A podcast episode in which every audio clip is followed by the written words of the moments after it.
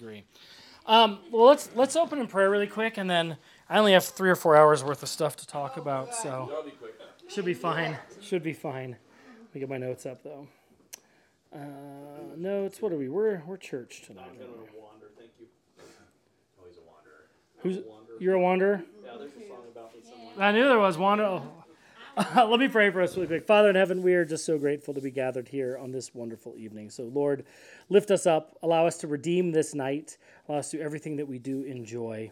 And um, just continuously pour and place our hearts in, in your caring hands. In Jesus' name we pray. Amen. So, the, the million dollar question that kept coming up, and I sent it out via email. So, if you read the email, then you, you get like a you get a like a half review Is it the essay? and a half hom- homily. Yeah, so this is like this is the shortened version of the the essay email. Yes. This is like the um, this is this would be the Cliff Notes version.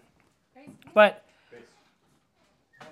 the question that I kept getting asked is, can we as Christians, in good faith, celebrate Halloween?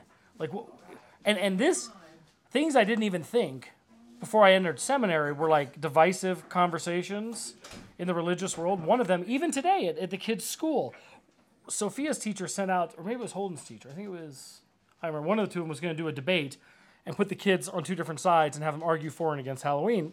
And she even wrote her an email, like, I'm really sorry if this is a divisive topic in your household. So it's a divisive topic because there's a misunderstanding. And it's a divisive topic unnecessarily.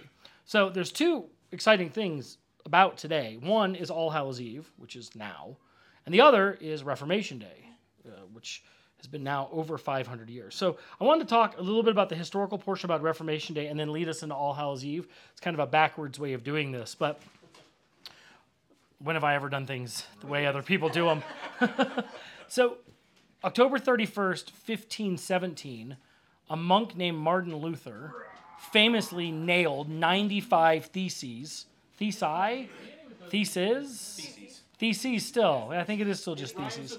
but it's it's It's not. It's definitely not that word. So he he nailed these 95 statements, these 95 theses, to to the Wittenberg Cathedral doors, which began the Protestant Reformation. It began where we are in the church world now. These are the seeds that were planted throughout the world of Christendom that was to try to bring the church back to its authentic self.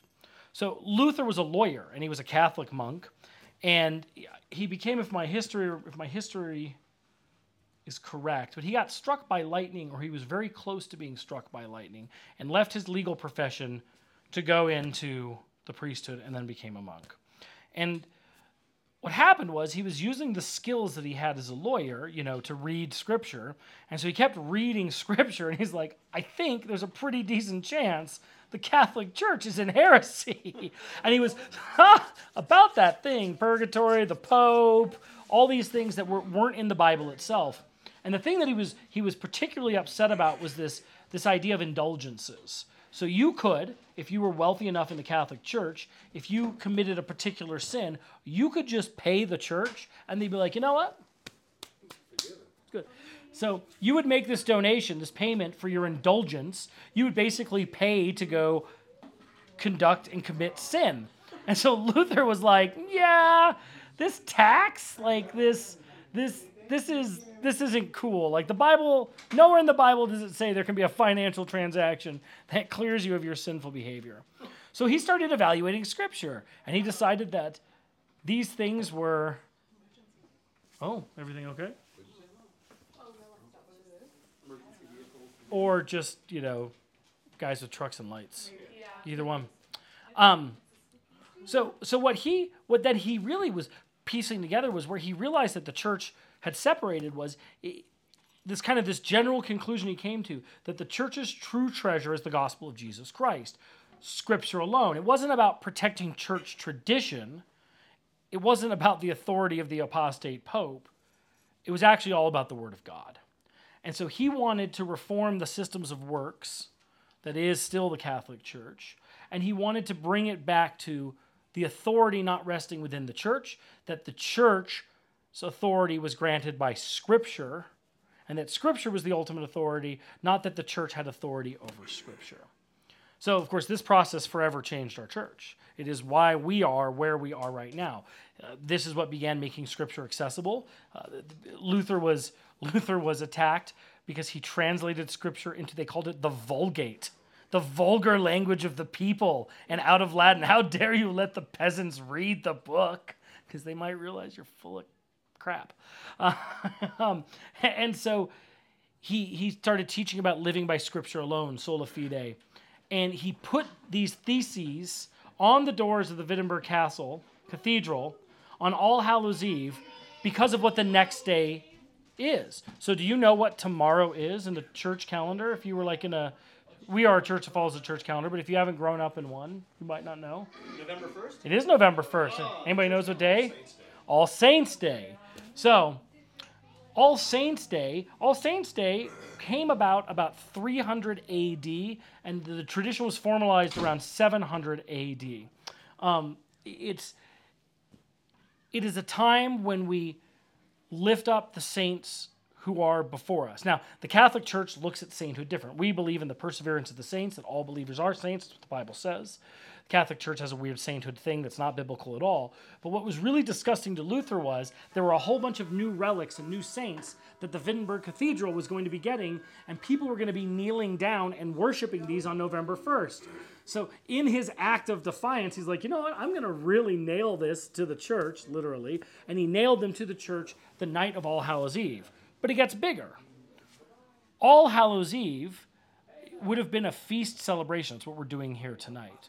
Because in, in biblical, the, the, like a biblical calendar, the day starts the day before on our calendar, on a solar calendar, at sundown. So if you were a Jew and it was the Passover, and the Passover started tomorrow, it would actually start today at sundown. So today at sundown begins the holiday of All Saints' Day in a biblical calendar. So all Hallows Eve, the day before the day, we get together and we feast. And, and, and we feast for the following reason, which is actually really kind of fun. Because the holiday has nothing to do with like Celtic or satanic rites.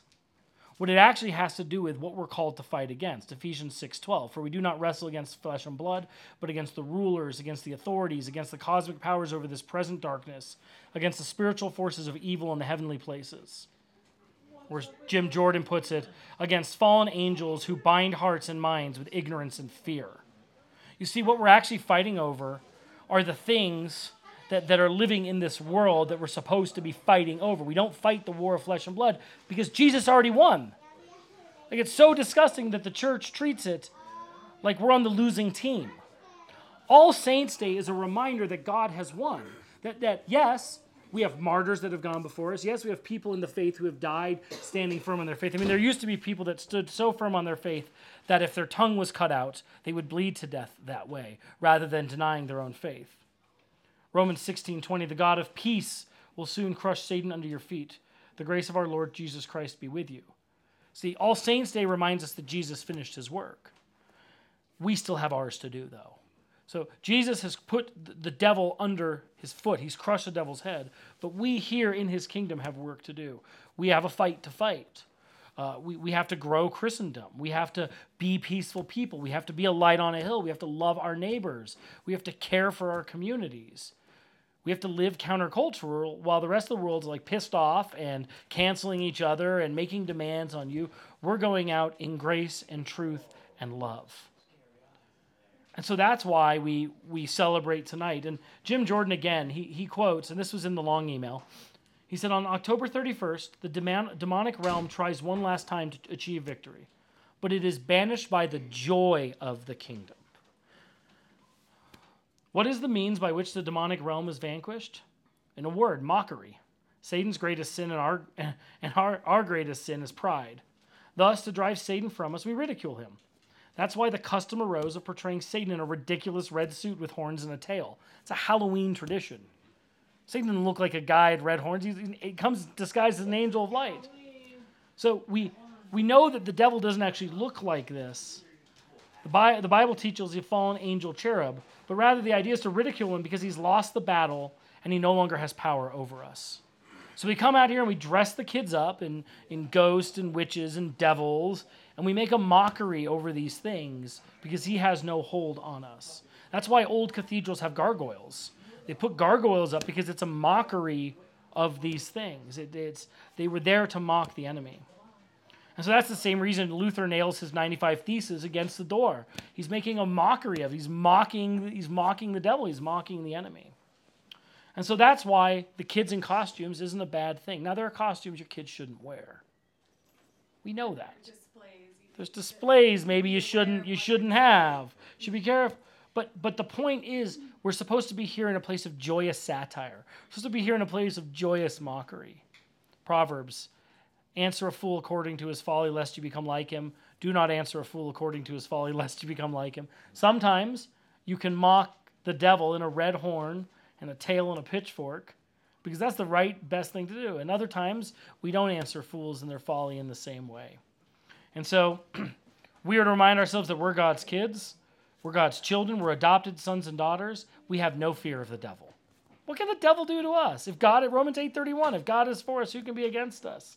And so that's why we come to feast in joy. That's why we gather. That's why I said at the end of communion, right? We, we come to the table in joy because the Lord invites us to a meal to participate. We come here in hospitality and feasting, and we love on our neighbors because we want to invite them to joy and into fellowship, right?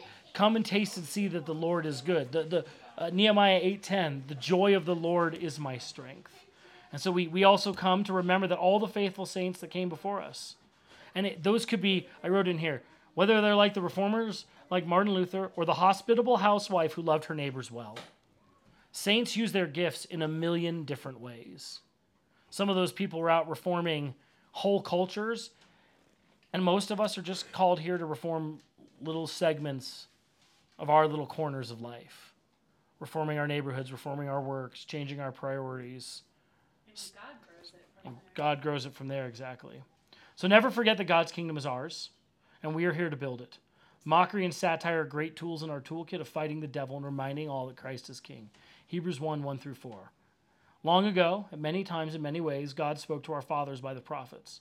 But in these last days, he spoke to us by his Son, whom he appointed the heir of all things, through whom he also created the world. He is the radiance of the glory of God and the exact imprint of his nature, and he upholds the universe by the word of his power. After making purification for sins, he sat down at the right hand of the majesty on high, having become as much superior to angels as the name he has inherited is more excellent than theirs. Halloween and All Hallows Eve should remind us that it's time to stop pretending like we're losing and to go joyously into the world and transform it, and to care for people and to love them and to lift them up and do it all with joy, no matter what the circumstances that we have to we happen to be in. And it's time for us to take our holidays back from the pagans. Like this is ours. We made it. I want it back. We're getting the rainbow back. We're getting Halloween back. Those were ours. We have a thing called Reclaim the Rainbow. If that doesn't get me thrown in jail by the end of next year, I don't know what's going to. It is. It's a covenant. It's it's the sign of a covenant that God will never destroy the world again. The Jews have a, I may just do a Sunday school on the rainbow for all of us at some point. Maybe we'll do it as part of our, our springtime reclaim the rainbow. Or maybe we'll do it in June. I'll tell you what, we'll do it Do it in June. We'll do it June of next year. I will. That'll be our thing. It'll be reclaim the rainbow next year, June. You you heard it here first. But it's but we should because God God promised Noah that he would never destroy the world again. We live in a covenant world. Like if we don't believe God is loving, then then everything else falls apart. Like he loves all of us despite all of our failings. I was saying to somebody at church on Sunday, he doesn't just love you because of your past failings, he loves you for your future failings too. That's not a hall pass to go do stupid stuff. But God unconditionally loves you because you were created in his image. And he knows what's to come. He knows what's to come. So we should uh, we should act like we're on the winning team and we're gonna take our stuff back. That's ex- we're going to remind people what we're going to need. that's right. Well, that's um the kids are back. And that's a good time to go pray, and we'll just fellowship and chew on this more. But we're redeeming Halloween. We get to be joyous tonight. It's a wonderful feast. We really love all of you guys, and let's just keep doing the things we do. We do this at Thanksgiving and Christmas time too.